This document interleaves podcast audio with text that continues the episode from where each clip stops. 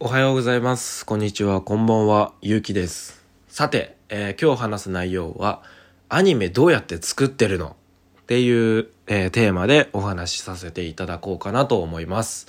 これね、あのー音声だけで説明するっていうのは、もう無理なんですよ。あの、やっぱり、パソコンの画面とか、あの実際に手書きで書いている紙とかを、うん動画とかで映しながらじゃないと、どうも説明しにくいんですけど、でも説明しようかなというふうに、えー思っています。これなかなかね、質問来るんですけど、あんまりこう、うまい、こう、回答法がわからず、うん、申し訳ないなと思ってるんですけど、えー手書きでまず書くっていうのが僕の決めてるルールです。手書きで、えー動画作成用紙みたいなのがあるんですよ。まあ、コピー用紙みたいなもんです。コピー用紙みたいなものに、え1枚ずつ手書きで絵を描いていくんですけど、これパラパラ漫画なので、ちょっとずつ動きをずらしながら1枚ずつ描いていくんですよ。例えば、えー1秒の動画を作るのに、えーこのパラパラ漫画、えー紙何枚使うのかっていうと、だいたい8枚ぐらいです。8枚の絵をパラパラーと流せ、流して、ようやく1秒が出来上がるので、シンプルに10秒を作りたいのであれば、80枚を書かないといけないっていうことです。じゃあ、100秒作るのにはっていうと、800枚書かないといけませんとか、そういう世界なんですよ、アニメっていうのは。これを、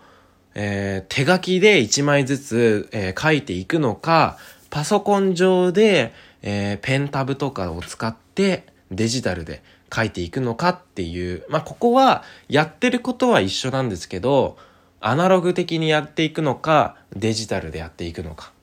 アナログだと人のもう鉛筆手で動かすので、すごくコントロールしやすかったり、うん、やっぱりアナログなので、どこかこう人間味があっていいなぁなんて温かさなんかがやっぱり込められるのかなっていうのはあります。ただ、えーデメリットで言うと、ミスったりだとか、うん、前後の絵を比較するときには、ちょっとデジタルに劣る。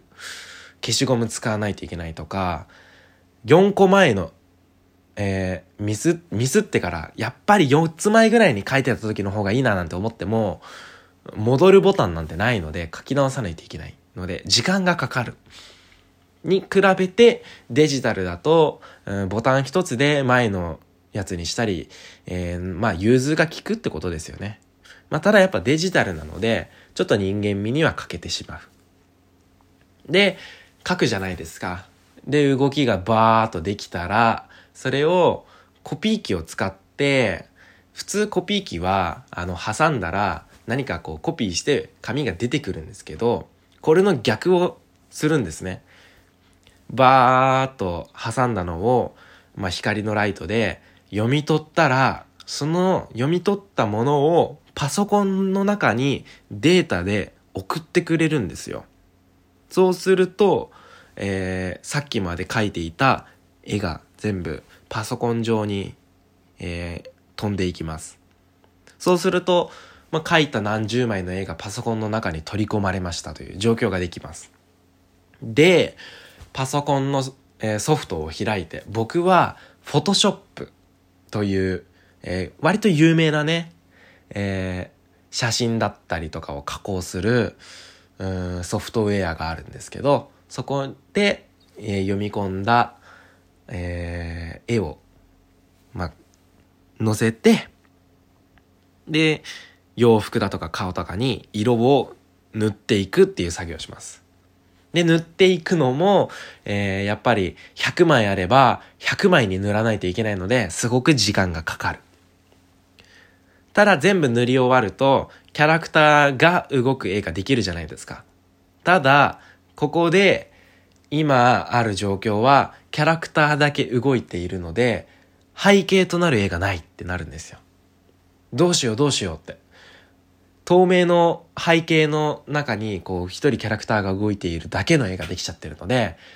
じゃあ、森の中のシーンでこのキャラクターを動かすには、森の背景を描かないといけないってなるので、それを、まあ、またアナログで描くのか、デジタルで描くのか。デジタルだと、やっぱり融通がめちゃくちゃ効くんですよね。ただ、僕はアナログでやりたいので、やっぱ人間味がある方がいいなって思うので、えー、絵の具を使って、えー、ご存知かと思うんですけども、まあ今まで何枚か描いてるんですけど、絵の具を使った背景画というものをたくさん描いています。なのでその背景画に、えー、今までやってきた作業の、えー、アニメーション、キャラクターの動きを重ねると、もうアニメができるっていう、まあそういう仕組みです。これあの、本当に音声で説明するのって、なかなかピンとこないかもしれないので、えー、後日また作業が、えー、進んでいったら、ドキュメンタルでもないですけど、ちょっと、あのー、密着取材みたいな感じで、どうやってアニメを作っているのかっていう動画を、えー、撮って編集して YouTube とかにでもボンってあげようかなと思っているので、えー、少々、えー、イメージが湧かない方は、もう少し、あの、お待ちくださいということで。で、アニメの方、作り方というのは、これが正解っていうわけではないです。多分、これは、あの、がっつりアニメ作ってる人からしたら、もしかしたら、なんでそんな遠回しなことやってんのみたいな。言われるかもしれないんですけど、まあ僕は、このやり方が一番慣れてるので、そうしようかなと思ってます。ということで、今日は、えー、僕のアニメをどうやって作っているのかというお話で、えー、ラジオを配信させていただきました。えー、このラジオでは、えー、僕の気づきだったり、えー、僕がためになったなって思うことを、えー、噛み砕いて、えー、皆さんに共有したりだとか、えー、僕の専門学校に入ってからの経験だとか、うん、アニメのお話だとか、えー、私生活の雑談だとかを配信していますので、もし暇な時間、寝る前の時間、えー、通勤通学の時間、えー、そういった皆様の空いている時間の、えお役に立てたらなと思います。ということで、今日も一日頑張りましょう。バイバイ。